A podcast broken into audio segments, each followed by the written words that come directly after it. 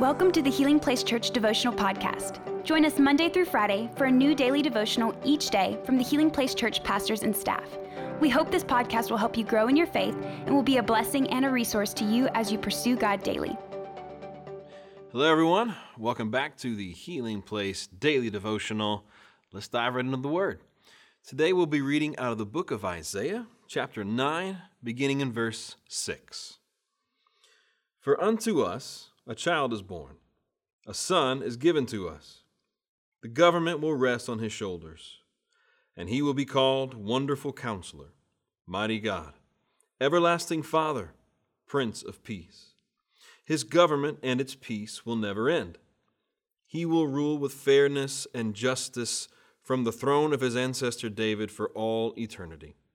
The passionate commitment of the Lord of heaven's armies will make this happen. Now, if you are like me and grew up celebrating Christmas, you've heard this passage many, many times every December. We know this is about Jesus. This is about the birth of our Lord, the one who's going to come and establish the kingdom of God in the earth. But what you may not know is that this is not written in any gospel account. This is not written at all in the New Testament. In fact, the book of Isaiah was 700 years or more before the birth of Christ. That's amazing. That so far back in time, God was already revealing the mysteries of his coming Messiah, his coming Son, the one who's going to save the world from their sins, already revealing those things to his people 700 years prior. Well, that's incredible, but put yourself in the position of the people of Israel. You know, they've been waiting for God to explain how he's going to bring about the fulfillment of all the promises he had made to Abraham. You know, they're living under some difficult kings who aren't doing right, and they're struggling to see uh, how God is going to bring all this stuff to fruition, and they're waiting, and they're waiting, and they wait a hundred years for these passages to come to pass. And they wait 300 years, 500 years. And finally, after over 700 years, the promise finally appears. And it's a great promise, right? I mean, it's wonderful counselor, the, the mighty God, the Prince of Peace, a king who's going to come and rule with justice and fairness and who's never going to end. It's going to be amazing. But they had to wait so long to see that fulfillment. And there was nothing they could do, right? All they could do was sit and wonder when is God going to show up?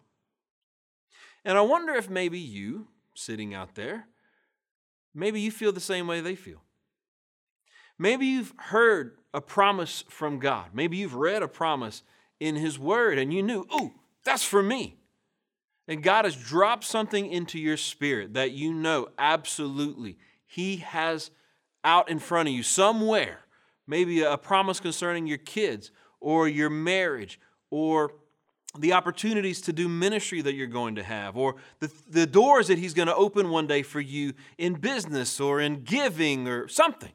Some promise from God you're hanging on to. And now you're just waiting.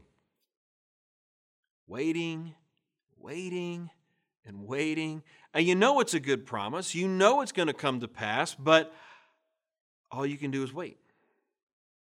What do we what do we do in those waiting times? Well, I think we do just what Isaiah here does.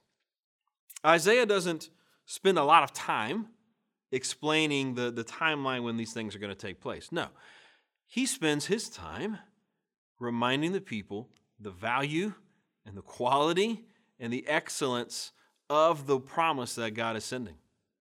He meditates on the character of God, not on how long it's going to take for this to all come to pass. And I want to encourage you with the same thing. If you find yourself in a waiting period, you're somewhere between what God has said and what God is going to do, do like Isaiah. Meditate on who God is. You know, he, he goes into all this. He's the wonderful counselor. That means he knows exactly how to help us and how to advise us through life. He's the mighty God. He's got all power. The everlasting Father takes care of all of our needs. The Prince of Peace. In a chaotic world, He's the one we go to to find peace. And I, I, just want to, I get into this too. I struggle because I want so bad to see the things that God has promised me come to pass that I jump right over his character. And I jump right into, come on, God, when, when, when? When am I going to see it? I'm tired of waiting. And I think God makes us wait on purpose a lot of times, not because he's cruel, but because he's trying to develop something in us. God desires that we resemble him more and more every day. And one of the ways that he does that is by making us wait and develop patience and develop trust and develop faith in him. It's what he did with the Israelites. Man, for 500, 600, 700 years, they're waiting and waiting, and their faith is growing and growing until just the right time the promise of God is fulfilled. And I guarantee you the same is true for you. Same is true for me. That as we wait and we grow, God is going to fulfill all of his promises. Not because of what we do, right? We can't do anything to speed up the timeline of God's plans. Nothing. We can't work harder.